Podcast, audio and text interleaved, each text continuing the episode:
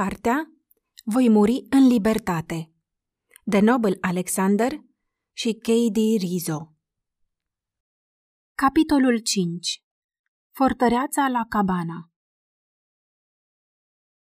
Ridicat în secolul al XVI-lea, vechiul fort spaniol era cunoscut în toată țara drept Casa Morții. Complexul, cam de întinderea unui cartier întreg, era construit cu galerii subterane, care se împleteau cu niște tuneluri ca niște peșteri. Numărul de prizonieri surghiuniți într-o singură celulă din lungul șir era între 50 la 243. Mult mai mulți cubanezi au murit în această închisoare decât în oricare alta. Gloanțele plutoanelor de execuție pe care le formaseră militarii perforaseră masivele ziduri din piatră cenușie. În închisoare, foști soldați din armata lui Batista și alți dușmani ai Revoluției lui Castro așteptau să fie strigați după număr.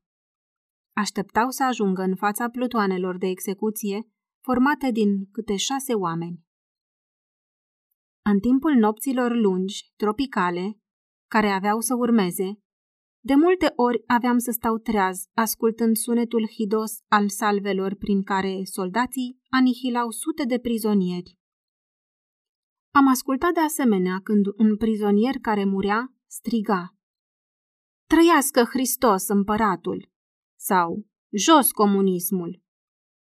Dar sunetul cel mai îngrozitor pe care mi-l amintesc erau țipetele și râsetele copiilor mici, care alergau și se jucau în timpul execuțiilor de peste zi. Gardienii din La Cabana își aduseseră nevestele și copiii la execuții, de parcă era vorba de o familie care mergea la circ. Și totuși, nu era numai un spectacol.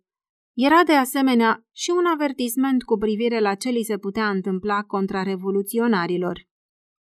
Unul câte unul, deținătorii noștri ne strigară pe nume, ne dădură în numere și ne permiseră să sărim jos din camion, în timp ce eram strașnic percheziționați.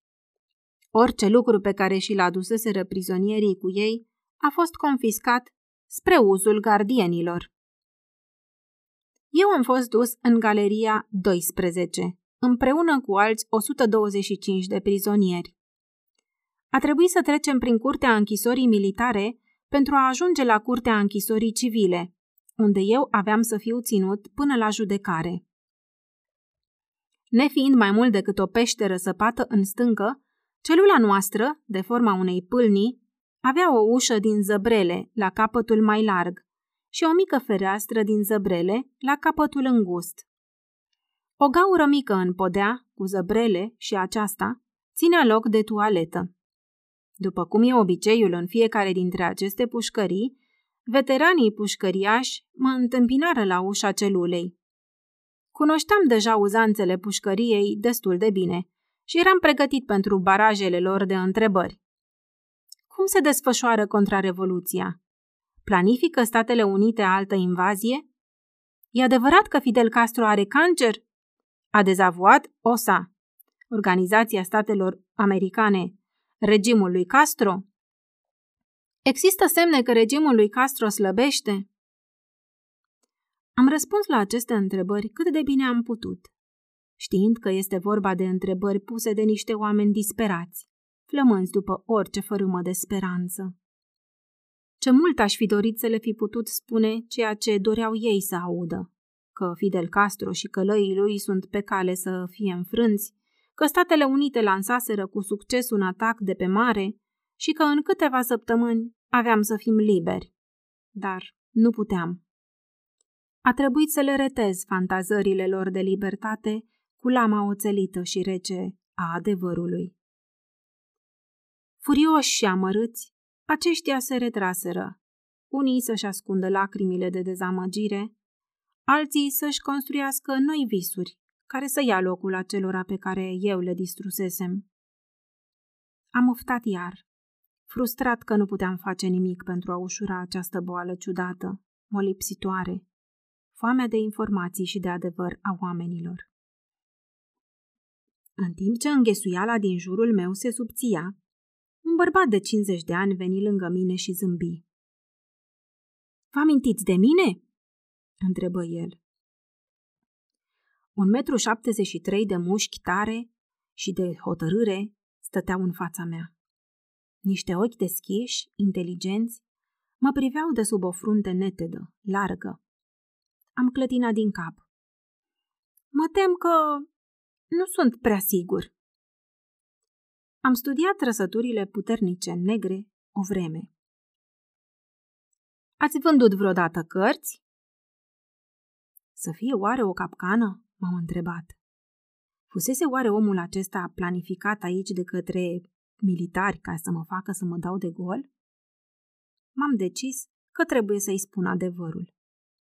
Da, am recunoscut.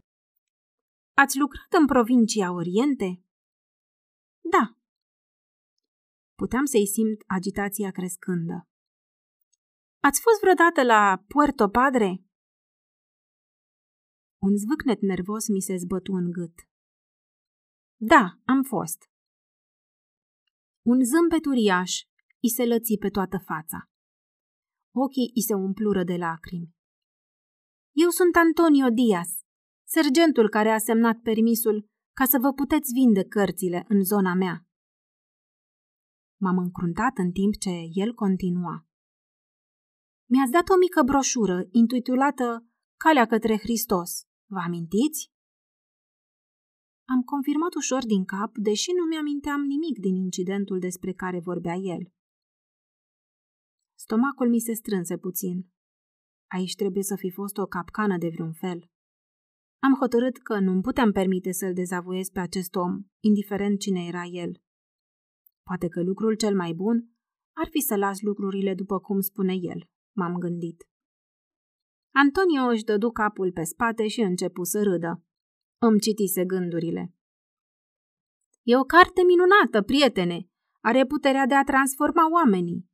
Prin mărturia acelei cărți, l-am acceptat și eu pe Hristos ca salvator al meu personal. Brusc, mi se luă un văl de pe ochi și mi-aminti fiecare detaliu al întâlnirii noastre. Ne îmbrățișarăm, deși termenul îmbrățișare nu descrie complet emoțiile care ne-au năpădit în acel moment. Doar un creștin în circumstanțe similare ar putea înțelege bucuria, copleșitoarea bucurie pe care o cunoscurăm. Ca un om care e pe punctul de a se înneca și se agață de salvatorul său, sau ca un om care s-a prăbușit de pe o stâncă și se încleștează de cel care îi întinde mâna. Așa ne-am agățat noi unul de celălalt. Zăpăcit, mă luptam cu mine însumi ca să cred.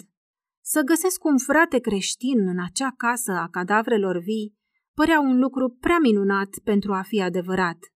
Dar amite să fie cineva pe care eu îl adusesem practic pe calea lui Hristos. Incredibil! Ce faci aici?" l-am întrebat, suspinând adânc, iar vocea mi se frânse din cauza emoției pe care nu mi-o puteam controla. Păi, după cum știți, eu am fost membru al Marinei Constituționale cubaneze, care a fost bulversată de Revoluție. În timp ce alți ofițeri, colegi de-ai mei, au fugit din țară, ori s-au alăturat trupelor lui Castro, eu am rămas. Și după cum vedeți, sunt aici. De câtă vreme ești deținut? Din 1961, îmi explică el. Mi s-a dat drumul odată. Apoi am fost ridicat iar. Sunt aici, în La Cabana, din februarie. În timp ce îmi povestea despre convertire și despre arestarea care a urmat acesteia, eu îi studiam fața. Iarăși am clătinat din cap în semn de uimire. Când îl întâlnisem prima oară pe Antonio, uniforma lui afișa medaliile primite pentru salvarea a șapte americani în timpul celui de-al doilea război mondial, când șalupa acestora se scufundase. Era de necrezut că cel pe care îl aveam în față era același om pe care îl întâlnisem în timp ce vindeam cărți religioase prin orașul portuar Puerto Padre. Puterea transformatoare a Evangheliei.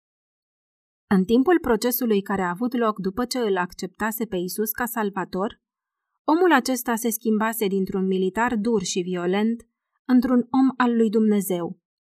După convertire, Antonio deveni mai mult un consilier decât ofițer de temut și urât de oamenii săi. Prin întâlniri de zi cu zi, el le împărtăși altora dragostea pentru Hristos.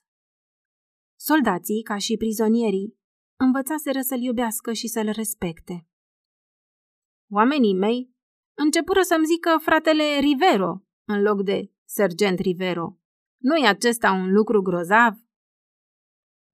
Fața lui Antonio strălucea de blândă mândrie. Când izbucni Revoluția în 1955, nu am putut participa la opresarea dușmanilor politici a lui Batista, așa că atunci când un om era arestat, eu îl ajutam să-și contacteze rudele și un avocat. Era ca și cum Dumnezeu mă pregătise tocmai pentru astfel de vremuri. Mai mult de 200 de oameni ascultau când Antonio își spunea povestea. După ce au venit oamenii lui Castro la putere, în 1959, armata și marina au fost desființate. Eu, împreună cu colegii mei ofițeri, am fost aruncați în închisoare, fără să beneficiem de judecată. Noapte de noapte așteptam să fim executați. Într-o noapte, am fost scos din celula mea, unde eram alături de un grup mare de prizonieri. Asta este, m-am gândit. Făcu o pauză. Cu respirația tăiată, am început să repet cuvintele psalmului 91. Cel ce stă sub ocrotirea celui prea înalt și se odihnește la umbra celui atotputernic. Unul dintre soldați îmi auzi rugăciunea și mă luă în derâdere. Rivero, slăvește-l pe Dumnezeu, spuse el. Am răspuns, da, slăvit fie Domnul. Nu mi-am dat seama ce s-a întâmplat pe moment, dar un ofițer care era pe aproape a auzit din întâmplare schimbul nostru de cuvinte și mi-a recunoscut vocea. Era unul dintre oamenii pe care îi ajutasem când fusese în pușcărie, explică Antonio. Capitanul îl opri pe locotenent și îi spuse că are o anchetă importantă în curs și că eu știam multe care îi puteau fi de folos. Îi dădu ordin locotenentului să mă ducă imediat înapoi în celulă. Capitane, asta este imposibil, se împotrivi locotenentul. Plutonul de execuție așteaptă după el. Capitanul insistă. Scoate-i cătușele alea și trimite-l înapoi la fortăreață cu unul dintre soldații dumitale, ordonă el. Locotenentul întrebă cine va semna ordinul și ofițerul răspunse. Eu! Ochii lui Antonio se umplură cu lacrimi de bucurie. Am fost ca printr-un miracol salvat de la moarte sigură în noaptea aceea. Lăudat fie Dumnezeu, am șoptit în timp ce îl priveam pe Antonio, noul meu frate în Hristos. Fără să știu de ce, m-am gândit la istoria lui Isus și a celor zece leproși, când doar un singur lepros s-a întors să-i mulțumească stăpânului. Același lucru era valabil în privința lui Antonio. Antonio ușurase suferințele atâtora după convertirea sa. Pe atâția îi ajutase. Și în timp ce aproape toți au plecat, fericiți că sunt liberi, un ofițer a găsit un mod concret de a-i mulțumi, salvându-i lui Antonio viața. Un murmur de satisfacție străbătu celula când cuvintele lui Antonio ajunseră la urechile camarazilor de pușcărie. Aproape că puteam citi gândurile tovarășilor de celulă. Există dreptate în lumea aceasta. Și totuși, eu îmi dădeam seama că salvarea lui Antonio nu fusese un rezultat al dreptății pământești, ci al celei cerești. Dumnezeu e bun, am murmurat eu. M-am uitat în ochii lui Antonio. El îmi răspunse gândurilor. Cu lacrimi în ochi, Antonio și cu mine ne îmbrățișarăm ca niște frați care nu mai erau despărțiți de război. Nu-mi imaginasem niciodată că aici, în fortăreața la Cabana, faimoasa casă a morții din Cuba, voi primi un val de viață înnoitoare. Că mă voi vedea înconjurat de mila lui Dumnezeu și de dragostea lui. În pofida cicatricelor mele, în pofida epuizării, în pofida tuturor acestora, mă simțeam atât de bogat.